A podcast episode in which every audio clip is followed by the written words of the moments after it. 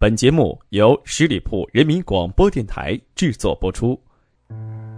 繁杂的社会，喧闹的城市，灯火通明的晚上，你还是一个人吗？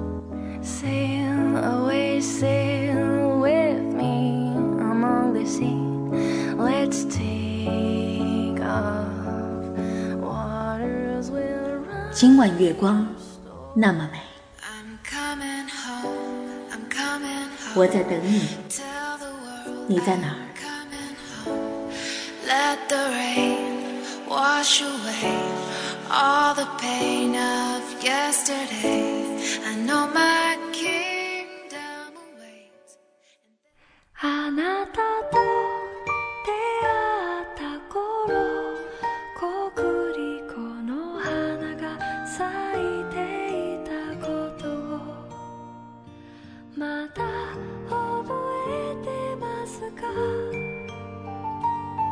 亲爱的朋友们，你好吗？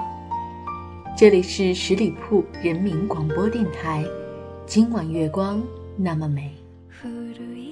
我是你们的老朋友 Maggie。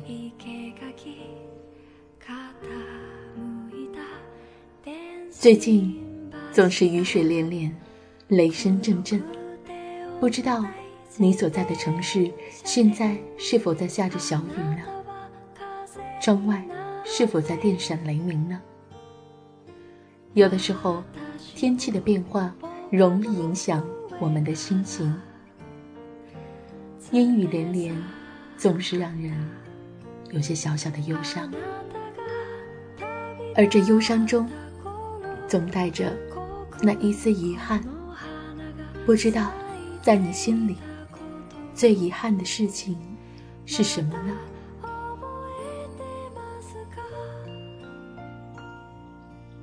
今天 Maggie 要跟大家谈一谈自卑。我相信，在每个人的心中，都有一件或者几件事情，有一些让你自卑。那么，今天我要告诉你，我亲爱的朋友，请你不要自卑。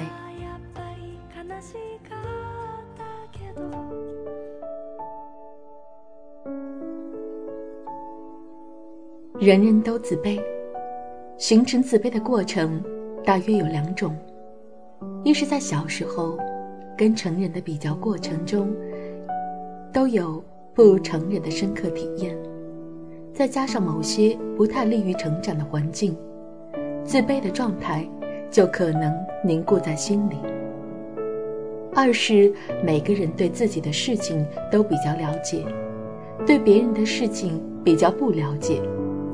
在自己的视野下，神秘的那边被不自觉地赋予一些同样神秘的力量或者光环。自卑源于所有生物都具有的攻击性，这种攻击性的呈现方式，就是在心理和行为层面时时处处跟他人的计较、比较，就是竞争，竞争就是在智力和体力上对他人实施攻击。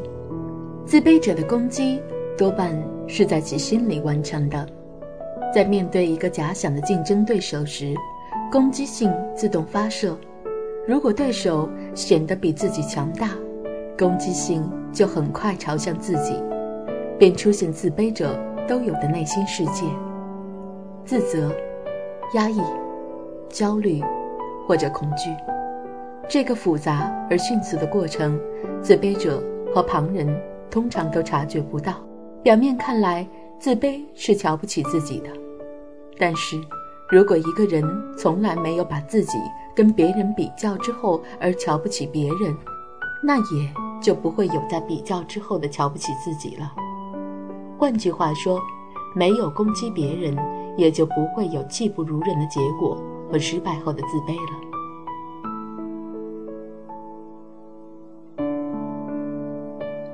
有一点点自卑，不是一个太大的问题；过度自卑，却可能对生活的方方面面都产生不良的影响。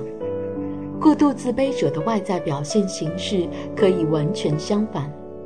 有些自卑者毫不掩饰自己的自卑，经常在自己的言行中呈现弱小和胆怯；另一些自卑者则自欺欺人，他们外在的表现形式却是自鸣得意、目空一切的自傲和自信。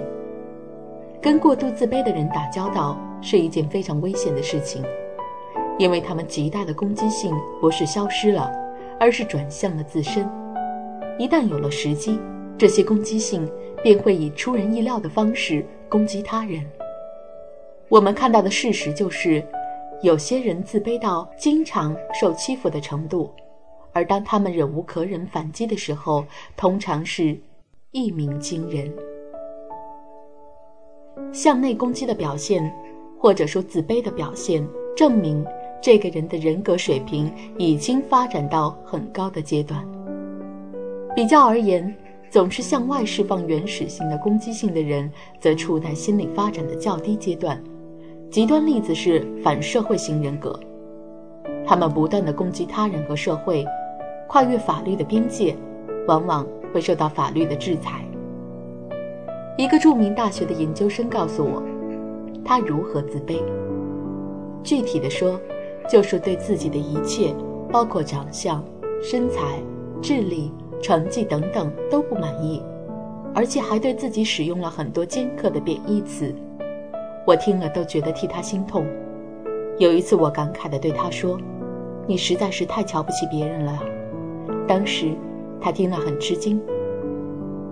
几个月之后，他告诉我，他回去仔细体会了这句话的含义，开始学习瞧得起，或者说是欣赏别人。奇迹般的结果是，慢慢的。他忘记了自己的自卑了。我亲爱的朋友们，每个人都是大自然独一无二的创造物，所以每个人都不必自卑。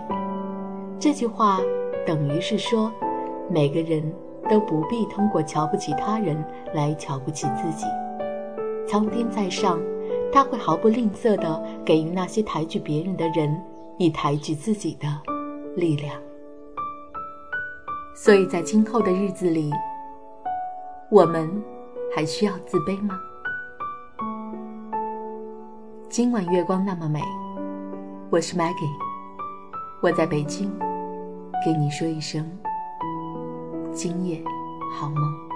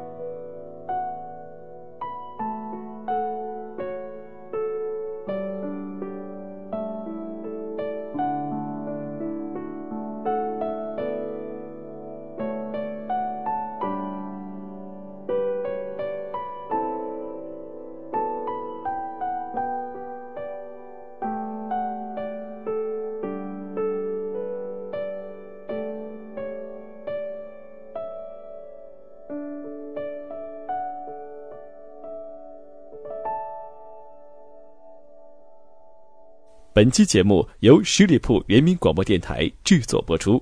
了解更多的资讯，请关注十里铺人民广播电台的公众微信和新浪、腾讯的官方微博。